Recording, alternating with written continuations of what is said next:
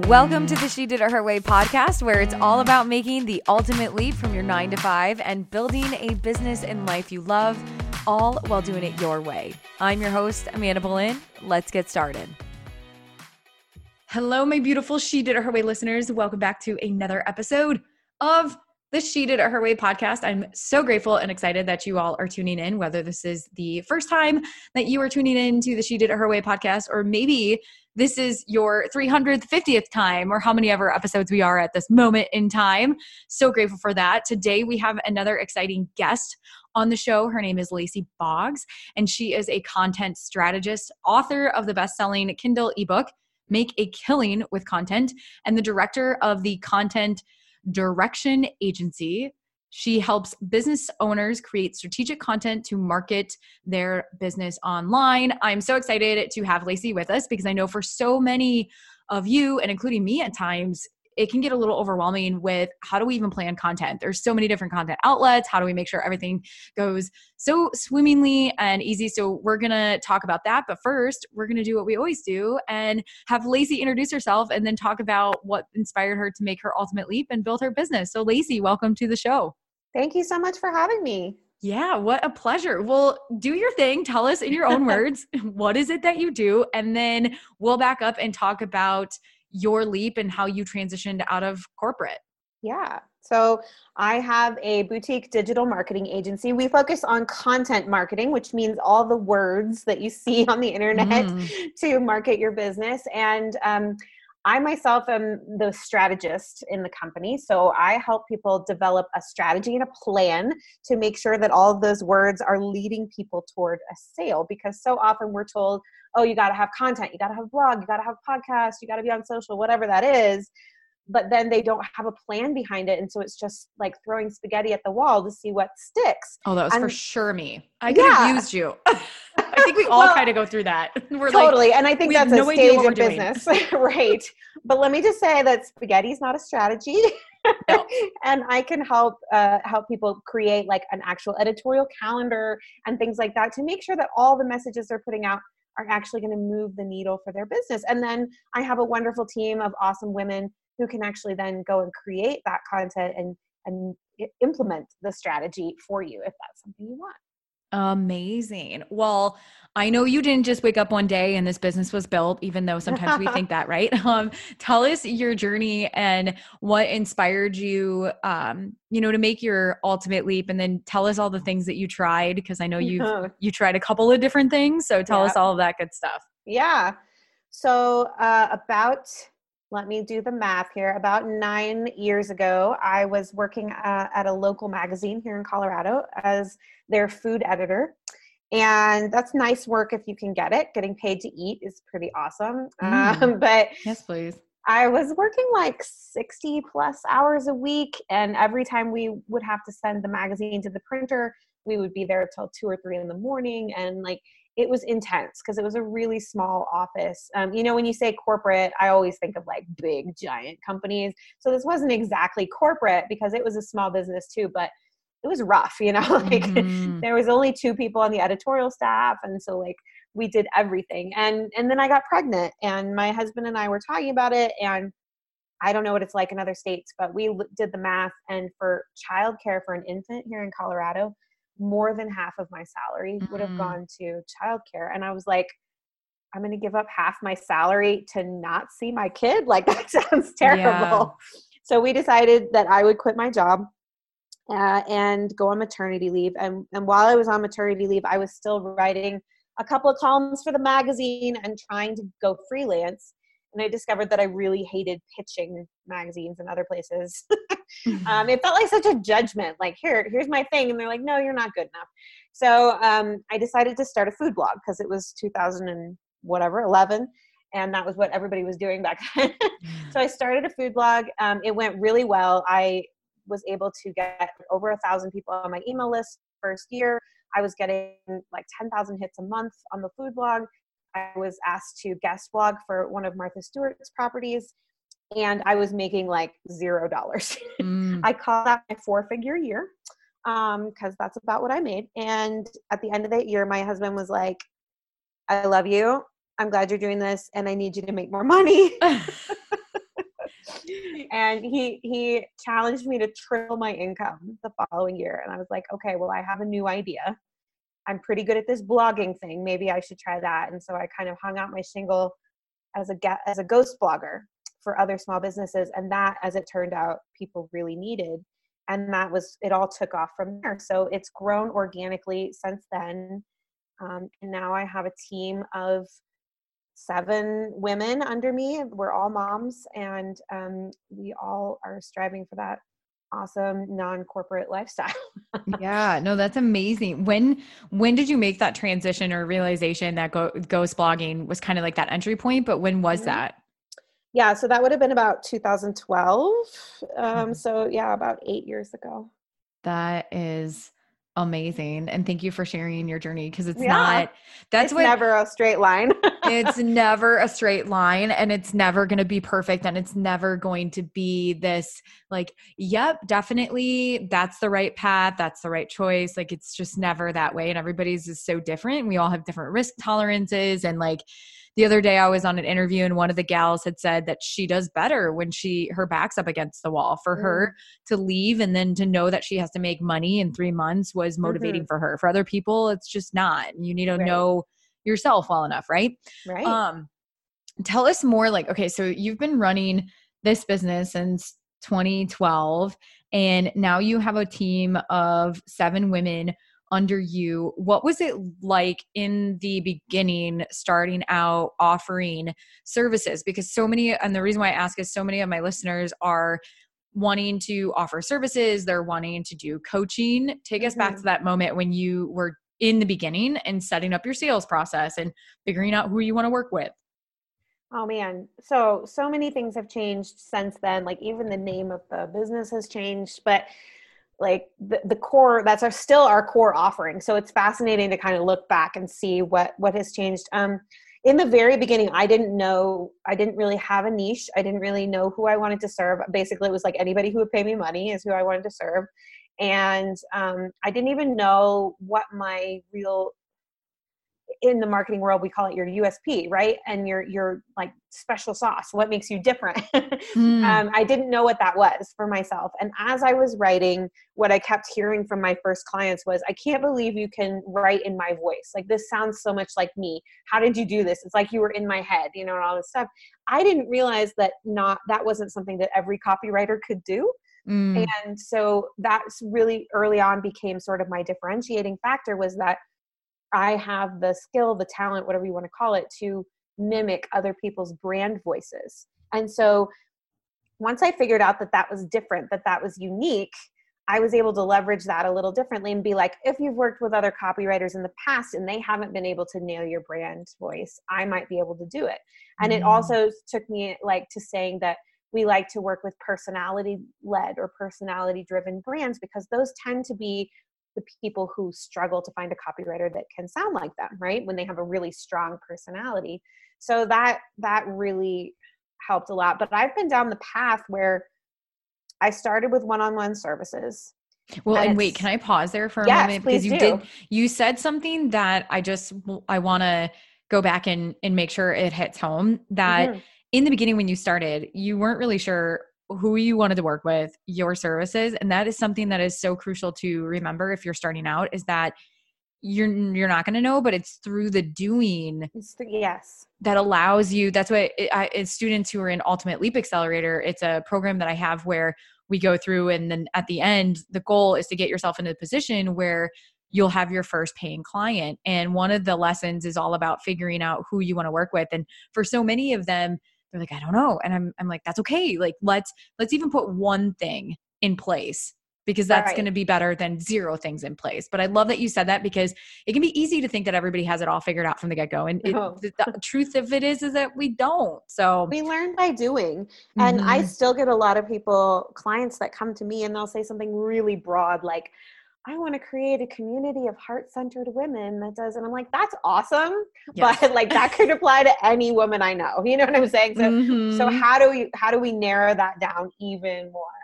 And yeah, you kind of have to learn by doing. You have to get in there and say, I like this. I don't like that. Like I learned very early on, I didn't like SEO writing because you just have to like write to the keywords all the time. and I figured out that I that I didn't love writing for people like oh like dentists or attorneys where they can't they can't say anything about their own clients and they kind of have to just regurgitate things over and over again. I wanted to talk with like people who had thought leadership and exciting stuff, but I had to learn that by doing. You know, I had to learn that by writing for the attorney and being like, wow, this is boring. mm. Yeah. No, I love it. And so you've you've come to find that it's the personality driven brand. So you started out doing that. Then how did it evolve over the years? Right. So or wait, let me back up. Yeah. How did you decide your pricing? Oh, great. Because that is always another question. What do I price my services as? And I love hearing everyone's feedback on how they price services and the thought process behind it. Yeah. So that's a great question because as a writer, so the world I came from in journalism, a lot of times you get paid by the word. That's very normal. If you're pitching whatever Vogue or Oprah magazine or whatever, and they accept it, they're going to pay you by the word. And um, what I found was that with blogging, that meant that people would be like, well, cool, I only want a 300 word blog. And I would say, well, but that's not actually going to get you what you need, right? That's not going to get mm-hmm. the result. So then I tried charging by the hour, and that didn't work either because I'm super fast. yeah. so, so what, then you're like what, pricing yourself out. Pricing myself out. So I actually started, I think my original was like $50 an hour.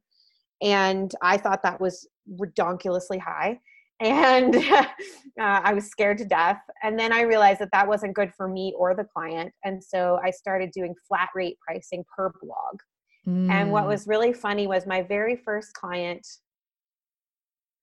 I'm trying to remember. I think I charged her like $200 per post, which is reasonable, but she stopped after just a couple of months. And so I let that convince me that it was too high.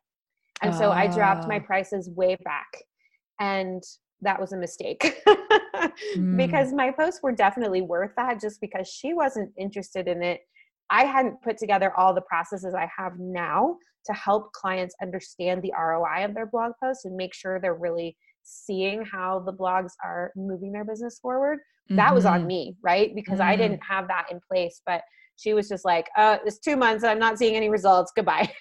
That's such a Lacey. That is such a great point. I never even thought of thought of that like just through this conversation. I'm glad you brought it up because it's a couple of things. One, if people aren't necessarily signing up for your services, it doesn't mean that the price is too high. It just mm-hmm. means how can we communicate the value even more? That's exactly and one of the right. great ways is doing that is showing what your service, the ROI your service brings to whatever business function it is, right? Yeah. Which usually for business owners, it's lead generation that leads to revenue. Right. But even if you're in a business to consumer style business, mm-hmm. they're still getting some sort of return on that investment, right? So even if you're a life coach and you're a, a, therapist or whatever, and you're leading somebody through these changes, they're still getting a return on that investment, even if they can't put it in dollars, right? Mm-hmm. I actually have to talk about that a lot in my service too, because we don't put a buy now button on the blog post. so sometimes it's really tricky to track you know did that sale come from that blog post that we wrote from you you know? And so yeah. a lot of times i'll talk to business owners too like some of the roi is that you're not writing the posts. Like some of the roi is the time that you're getting back in your life not writing those blog posts or whatever it is. So everybody has some kind of roi that they're per- that they're presenting and giving to their clients or you wouldn't be in business period. Mm, yeah that's so good. So then you that was sort of how you price your services in the beginning and then yeah. now it's going back to the services that you offer. What was the next thing that you started doing after the ghostwriting piece of it? Yeah so i i got to where I, i'm sure you guys all know like if you're doing one-on-one you hit a wall at some point there's only so many hours in the day so there's only so many clients you can serve so that was when I brought on my first writer as a as like a subcontractor. And that's how we started growing that way. And then I got all excited about scaling, right? and so I created a course, and because um, that's what everybody was doing around that time. And it was good. It still exists. I still have the course. You can go buy it if you want to. Um, but what I realized too is that the the open cart, closed cart launch machine mm-hmm.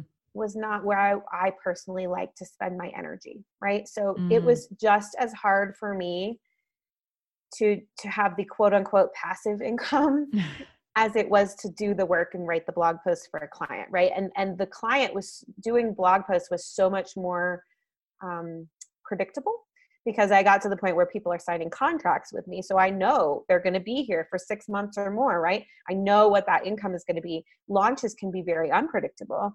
Mm. And so I, I, I was all in on launching courses and doing programs for several years and I nearly burned out. Like I was ready to burn it all down because mm. I was mm. so done. And part of the problem was that I had unrealistic expectations and part of the problem was that I had I think been sold that sold that idea of passive income and what that looked like. And there, believe me, there's nothing passive about mm. launching a course a couple times a year. You know, there's a lot that goes into it. There's so much. I, I love that you also said that too, because in we were talking a little bit before in the virtual green room, if you will, right. is uh that it's stepping into the online space and doing and selling your services and in the capacity of being online right? You can be virtual you can live anywhere your clients can be anywhere you've got a laptop internet connection and away you go. And sometimes when you first get into this space it can be really easy and very um attractive i think maybe mm-hmm. yeah, sort of that like seductive like I'm going to create a course and it's just going to sell itself and it's going to be this like passive income lifestyle. If if if you want to make a million dollars to then sit and do nothing, then the question for me that I would ask is like what do you really what do you why do you want to indulge in that? But like get more realistic about let's let's get more realistic about what how much do you want to make and then let's keep it simple and mm-hmm. get back to the basics and start with services and really say like or really see what does that look like but also knowing that it's okay not to have this online course and to do all this stuff as well. Like right. we don't have to be in a rush for it. It can happen well, just let it happen when it happens. So i'm so glad you said that. yeah and you know after a couple of years of, of working on the courses and stuff i realized i looked at my numbers and although hundreds of people have been through my course I was still making the bulk of my revenue from one on one services. And what I realized was that, at least for me, at least at that point in my life, selling a one on one service, I only have to sell one versus hundreds of courses to make up the same amount of revenue. So it was like, this is kind of silly. And now I'm kind of moving back into a hybrid model um, where we're doing quarterly, we're doing group programs. And um, it, it's a very small group, but I feel like I can shepherd people through it in a group setting. And then people, there are more people who can access it because not everybody can afford to invest in my one on one services. And so, you know, I feel like I can help more people, but still have that high touch, high value thing that I that I like to give. Mm-hmm. And doing things that feel good and are fun. And for you, right. you said, you know, it's just was a lot of time and energy and work that didn't inspire you to do the launches and you're like okay i'm not going to do this anymore like people can go right. buy it but i'm going to focus my time and energy in what i enjoy doing and that's services yeah and what's fascinating is that like i have just in the last year started offering launch packages so i will do other people's launch copy for them uh, soup to nuts, like everything you could possibly need for a launch. And that I really enjoy. mm. But when it mm. was my own, I was like, ugh. I wonder, I'm so curious as to what I feel like that could be a whole different podcast episode, right? right? I'll come back. yeah. Well, returning, returning guest. Oh, That's right. I love it. How was it? Talk to us about scaling your business. Cause some of the questions mm-hmm. I do mm-hmm. get too are people wanting to know when they start to bring on subcontractors, what's the best way to do it? How do you systematize it? I've been, I have been, and I still am doing, I like have subcontract projects and love it. But I've been a subcontractor and then I've had mm-hmm. virtual assistants. But for you, your entire business is based on probably a lot of sub like more than just one, right? More than a yeah. VA. It's not not not to say more than a VA, but like you have um people in your your wheelhouse in your cog Mm-hmm. that you know if it's a digital agency you've got website builders and things like that that clients are relying on them to produce the work so right talk to us about that experience of onboarding subcontractors. I know that was a really long way to. no, I got it. I followed. I you. you guys are probably like land the plane. Just ask the question. Okay, now I'm shutting up. I got, I've been very lucky. My very first subcontractor was a woman I worked with who was actually my boss um, two jobs before. Mm. And so I knew her really well. I knew her work. Um, and so I just asked her if she'd be interested in taking on some of this extra work that I was getting but couldn't handle. And so it grew. She still works for me, which is awesome. Um, and it grew from there. And so I've been very lucky in how I hired. But what's interesting about my agency is we are all still subcontract based and all of the women, I'm thinking, yes, all of the women have their own businesses. So it's really interesting the way it works. I know this wouldn't work for every business, but for us, it has become we're like this team of people that have just got each other's back and we refer business all the time. And I just know that when I sell it, it's all under the content direction agency umbrella. And so they can get a fabulous writer, or they can get an SEO specialist, or they can get um, an email automation specialist, or they can get Google Analytics, or a lady who specializes in doing client testimonial interviews and things like that. All the things I normally need or like to sell as a part of my package, I have these ladies in my team. They've all agreed to be called part of my team. Uh, we have a Slack channel that's like our water cooler that we love, and we just support each other so much. It's it's it's one of my I'm things I'm most proud of in my business is this team I built, and that we're all moms and we're supporting each other in that way as well, which is pretty cool. Yeah, that's amazing. Did you, if you don't mind me asking from mm-hmm. like any sort of legal contract standpoint, did you guys mm-hmm. have to put anything in place, NDAs yeah. or? Yeah, that's a really great question because um, I went into this totally naive and not knowing anything. And luckily, I've never been like really badly burned, but I did, um, after I started hiring more than one subcontractor, start getting some contracts in place. And in terms of like, how do I cover my behind to make mm. sure that if something goes south, um, that we're covered, uh, we have a pretty standard non-disclosure and non-compete agreement and luckily i've never had to use it but a really good friend of mine had a person she hired she didn't put a non-compete clause in and they stole mm. her biggest client right out from under her and there was literally nothing she could do about it because yeah there was no com- non-compete in her in her contract so that's a biggie which is it's just very basic like if you quit you won't steal my clients for the next yeah. year or whatever it is you know um, but I did have a, it was actually very affordable just to pay a lawyer to go through it with me. And he asked me a bunch of questions that I never would have thought of. And we did the contract for the subcontractors and also the contract for my clients because let me tell you, that's another learning experience where you have to figure out, oh, I didn't need it. I didn't know I needed that in my contract until somebody pulls something on you, you know? So wait, from a, you were saying from a client? Yeah. Standpoint? We had a client in the early days that signed a six month contract and then she disappeared for like eight weeks we couldn't Whoa. get a hold of her we called we emailed and when she came back she wanted those eight weeks worth of blog posts all at once.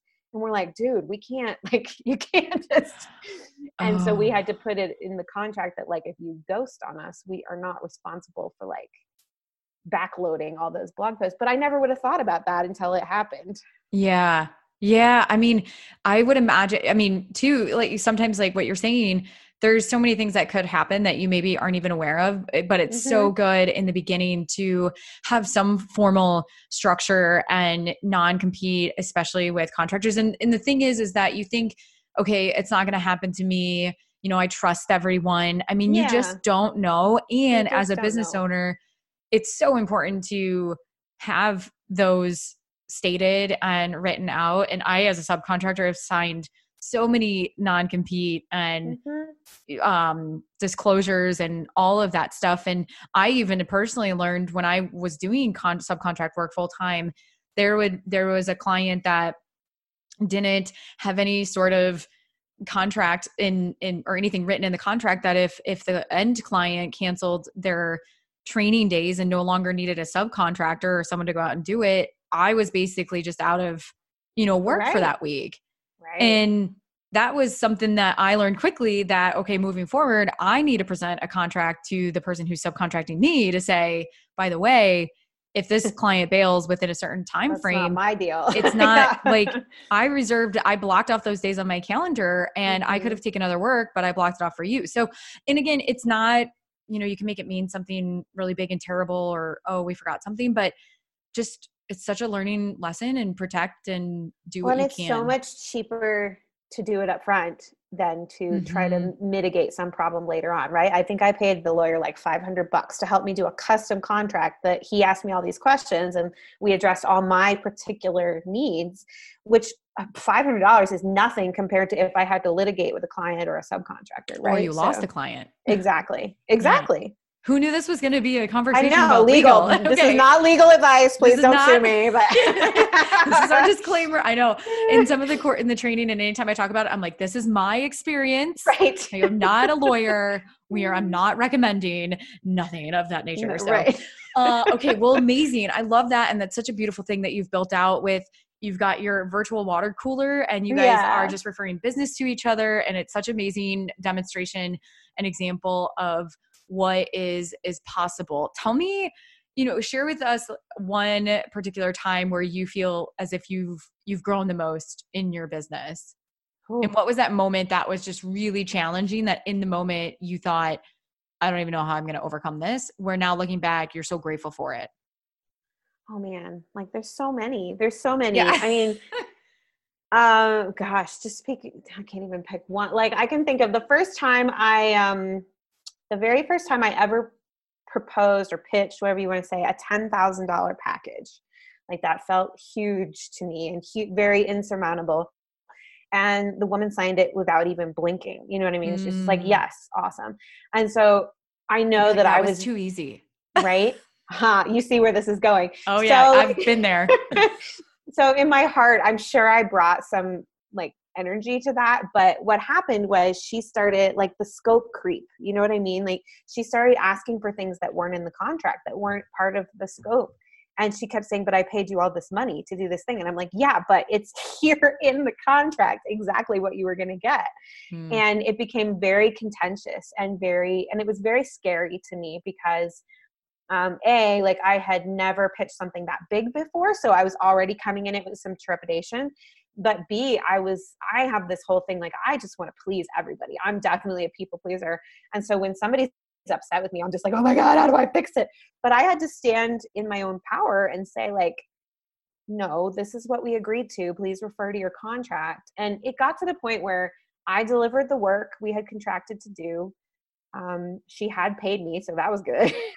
but I actually eventually ended up having to block her email address because she just kept coming back, coming back, coming back. Mm. And finally, I wrote her an email and I said, "This is this is the last. You know, I have done what I did contractually for you, and I'm sorry, whatever that you're crazy. No, I didn't say that, but, but you know, and but it was such a learning experience for me that like." Business and personality wise they're very linked for me in a lot of ways. When you're doing one-on-one work it's hard to distinguish yourself from the business. Mm-hmm. and so that was a deep deep learning experience for me that like yeah even when you do what you say you're going to do even when you do awesome work even when you you know go above and beyond there are still going to be people who aren't 100% satisfied which was rough for me to learn. Yeah yeah it's i right there with you sister and uh, actually where I thought it was going is oh. that oh. you, I thought it was going to a place uh, that you had pitched and it was the biggest number you pitched and they said it was yes right away. Cause sometimes I, have done this before where I've said a number mm-hmm. and mm-hmm. they had said yes. And I was like, that was too easy. I need it. Right. It's an indication of raising prices. But back to your situation, it's also that in the beginning, when you're just starting out, it's almost where, and I've definitely been guilty of this, where you almost feel bad if you create the boundary of oh well you know what? I'm actually new so i'm going to extend yes. myself. And and yes there's this balance that you can learn from that. At the same time it is i was talking to a really close friend of mine the other day and it was uh, a client was kind of like waving this person around and ultimately the client will do that unless you say like hey listen this is what's in the contract this is how i operate and then it's mm-hmm. just a mm-hmm. complete learning experience as you go but don't be afraid to remind the individual or your client as a contract and it doesn't have to be a a disgruntled or tight energy conversation it can just be a very gentle matter of fact like you know here it is totally and i think one of the things you're so right because it's so important to have boundaries especially in business, especially if you're a people pleaser like me, because otherwise the scope creep can get the better of you. And all of a sudden, what was a really profitable package is no longer profitable because you've allowed it to get way out of hand or whatever, or you're feeling resentful because you've allowed it to get way out of hand. And I think it's just boundaries are extremely powerful and you kind of have to learn that the, the by doing. Yeah. Hashtag scope creep. Yeah. yeah, there you go. Uh, okay, perfect. I know. So we're winding down, and I just want to ask you a few few more questions in particular to someone who is going to do content marketing. They're just mm-hmm. starting out. Can you give us some pointers on things to think about in order to get organized. And I know that you have an upcoming event in New York in March. Mm-hmm. Um, mm-hmm. Dependent upon this, actually might air afterwards, but still, I believe you're talking about some of that content. So, can you give us some pointers for those who are tuning in? 100%. So, my biggest pointer for when you're trying to figure out if you're just starting out, or even if you're not, even if you've been doing this for a while, and you're trying to figure out what to do with your content, you should ask yourself two big whys. Okay, there's two big whys. The first one is why am I producing this for my reader? What are they, or my listener, or my watcher, whatever? What are they going to get out of it? What are they? What do I want them to take away? And the second why is why am I doing this for my business? Where do I want this to lead? And I think that second why is one that newbies and even people who've been doing it for a while often forget because they're just as i was saying at the beginning they're just in this content creation like hamster wheel i just have to put more stuff out i have to be visible i have to be on all the channels mm. and they're not mm. really thinking like how is this particular piece benefiting my business and when you get that mindset back in you're going to be a lot more successful because i truly believe that no matter what every tweet every instagram story every everything that you do needs to be at least tangentially related to to your ultimate business goals. So even if you're sharing an, uh, like an instagram live or something of your lunch be sure and put at the end like hey this is fun and if you want to talk to me about my business dm me you know something because it's got to all be focused back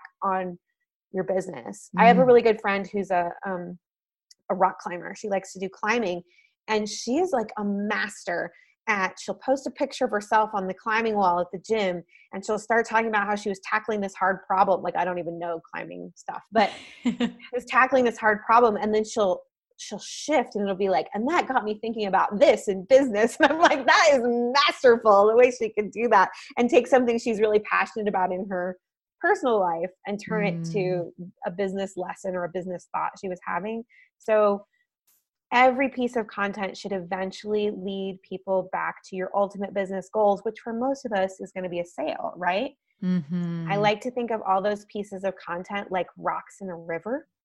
If you can picture your ideal customer on one side of the river and the sale on the other side of the river, each piece of content is a rock. And if you put them too far apart, or if you scatter them around randomly, or they're too small or they don't make any sense together, that person is never going to make it from one side to the other. They're going to fall in the river and get washed away.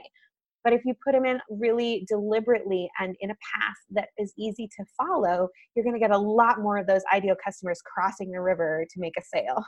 Yeah, that that's so true. And I actually I talk about this in one of my I have a mini course called Your Content Creation Cure. And mm-hmm. it's so much sharing the uh, journey of in the beginning of She Did It Her Way when it started as a hobby. I had no understanding or competency around this whole content mm-hmm. sphere. So it was interviewing women of all different industries and tech and it probably wasn't until about a few years in where I really started thinking, wait a second, how can this be more streamlined? How can this be more intentional mm-hmm. so that it's you're being a, a shepherd, a steward, a tour guide of what it is that you're putting out there so that people you people know how to work with you people know what the next step is um totally and, yeah. and, if I can just use you as, as an example, yeah. you've done it twice in this interview really organically. You've mentioned two different courses you have as over the course oh. of this conversation, which is awesome because then without being like, hey, buy now, whatever, you're just like, this is a thing that I do and this is how, you know, and then it just sticks in people's minds. But when you're, you, we're having this organic, natural conversation, um, that's what you want to do all the time. You want to be having a conversation, giving value, and reminding people, and hey, if you need more help with that, here's how I can help you. Yeah, that's um I'm glad you brought that up too. And it actually sparked another point in my brain, which I know this is a little bit of a detour, but it comes mm-hmm. to selling, right? Where mm-hmm. if you have this fear of selling, it's really about changing the way you look at it. Because for oh. me, I know how valuable and the results have been from students in the Ultimate Leap Accelerator and the Content Creation Cure that I'm like, okay, if you want to have these results, like this is how you go do it. And so 100%. Yeah, it's just sharing things that for list as a listener like sharing those things because you believe in them and because you know that they can help people i think mm-hmm. oftentimes and i've been guilty of this is where i'm like oh i don't want to sell or be pushy or salesy mm-hmm. and the thing mm-hmm. is is it's not about selling it's about creating a buying environment for people to buy and not feel like they're sold which again could be a whole nother conversation and it probably will be at some point. Well and it's it's also about helping right? People need what you have. People need what i yeah. have. They need people come to me because they need help figuring out what that path looks like for their business or they need help creating those rocks to put in the river. And so it's not uh, anything weird or, or untoward for me to say hey this is how you can work with me hmm yeah. I mean you got to invite them i know one of the things that your mom said uh, mm-hmm. to you was ask for the sale and that's right. the more you ask the the more the more likely it is that you're going to have more yeses but if you never ask then you never, never know. ask you're never going to get the answer. Yeah so good. Oh my gosh lacy this has been amazing. I do want to ask you a few last questions sure. rapid fire round. What is something in your life that is a non-negotiable Oh, uh, I think my family is absolutely a non-negotiable for me. That's why I started this business was so that I could be a full-time mom. And so um, when when she needs me, uh, everything else takes a back seat. yeah, love it. Isn't it beautiful? Like to be able to have that. I mean, in this day and age, to have internet, to have a computer, to be able. Oh my God, I'm so to, blessed. Yeah. I feel so so privileged to be able to do this. For sure. So yeah, absolutely. What is one of your favorite all time books that you've read that you would recommend to anyone? Mm, favorite all time books. Uh, I would go with Essentialism by mm. Greg McKeown. I love that book It's how I live my life. You were speaking try to. language. these guys, these listeners know that I love that book, and this is just another plug. Um, Fantastic it's so good because it's not about more it's less but better less but better and that's my content philosophy that's my life philosophy everything well so let me ask you this then another detour sorry guys mm-hmm. promise okay. it's it's important the less but better if someone mm-hmm. has already consistently been creating content on one platform mm-hmm. do you think that it is wise of them to then create another process to reproduce it on other outlets it can be it can be valuable. I'm very much what i like to call the hub and spoke model when it comes to content. So i believe in having one channel that's your hub that's your yep. main place that you do your thought leadership. But then all the other places you might want to be can be spokes that lead back to it. So for example yours is probably this podcast but if you create clips that you put on facebook or quotes that you put on instagram that's all good because then you are driving people back to your hub which is the mm. podcast Love it. So good. yes. Uh, last question. What is the best $100 or less purchase one can make in their business? Oh man, I don't even know. Like, uh, I, I'm not even sure. You asked me this in like the onboarding process for this interview. I don't even remember what I wrote, but like what I'm going to go with right now is um, a housekeeping service. Yes. that was a huge, huge thing for me when I first started working from home because I had a baby. And so I was trying to raise a baby and clean the house and do all the things I was always doing and run a business. And I was driving myself crazy. And so the first time I had somebody come in and clean the house, it was like, oh, the angels sing. So, like when you're launching or when you're in a really stressful position, spend the money, get somebody to come in and clean your house. You mm. will never regret it. Yes, amazing. Well, Lacy, this has been absolutely fantastic. Where can my listeners connect with you and find out more information about what you do and your services? Awesome. So I am at lacyboggs.com. That's the best place to find me. I have a blog that's eight years old. There's a ton of information there. Um, and if you're interested in the workshop in New York or or there will be other iterations of it, you can go to lacyboggs.com slash CIA, like the agency, mm. and uh, find out all the information. Amazing. Well, Lacy, thank you so much for coming on. She did it her way. I so appreciate it. Thank you. My absolute pleasure. Thanks for having me. If you enjoyed today's podcast episode, you can head on over to she did it her way podcast.com where you can access the entire vault of She Did It Her Way podcast episodes and more information all about how to make the ultimate leap from your nine to five. And if you enjoyed today's episode, I would be so grateful if you headed on over to iTunes and left a review letting me know what you love about the She Did It Her Way podcast. Until next time, keep doing it your way.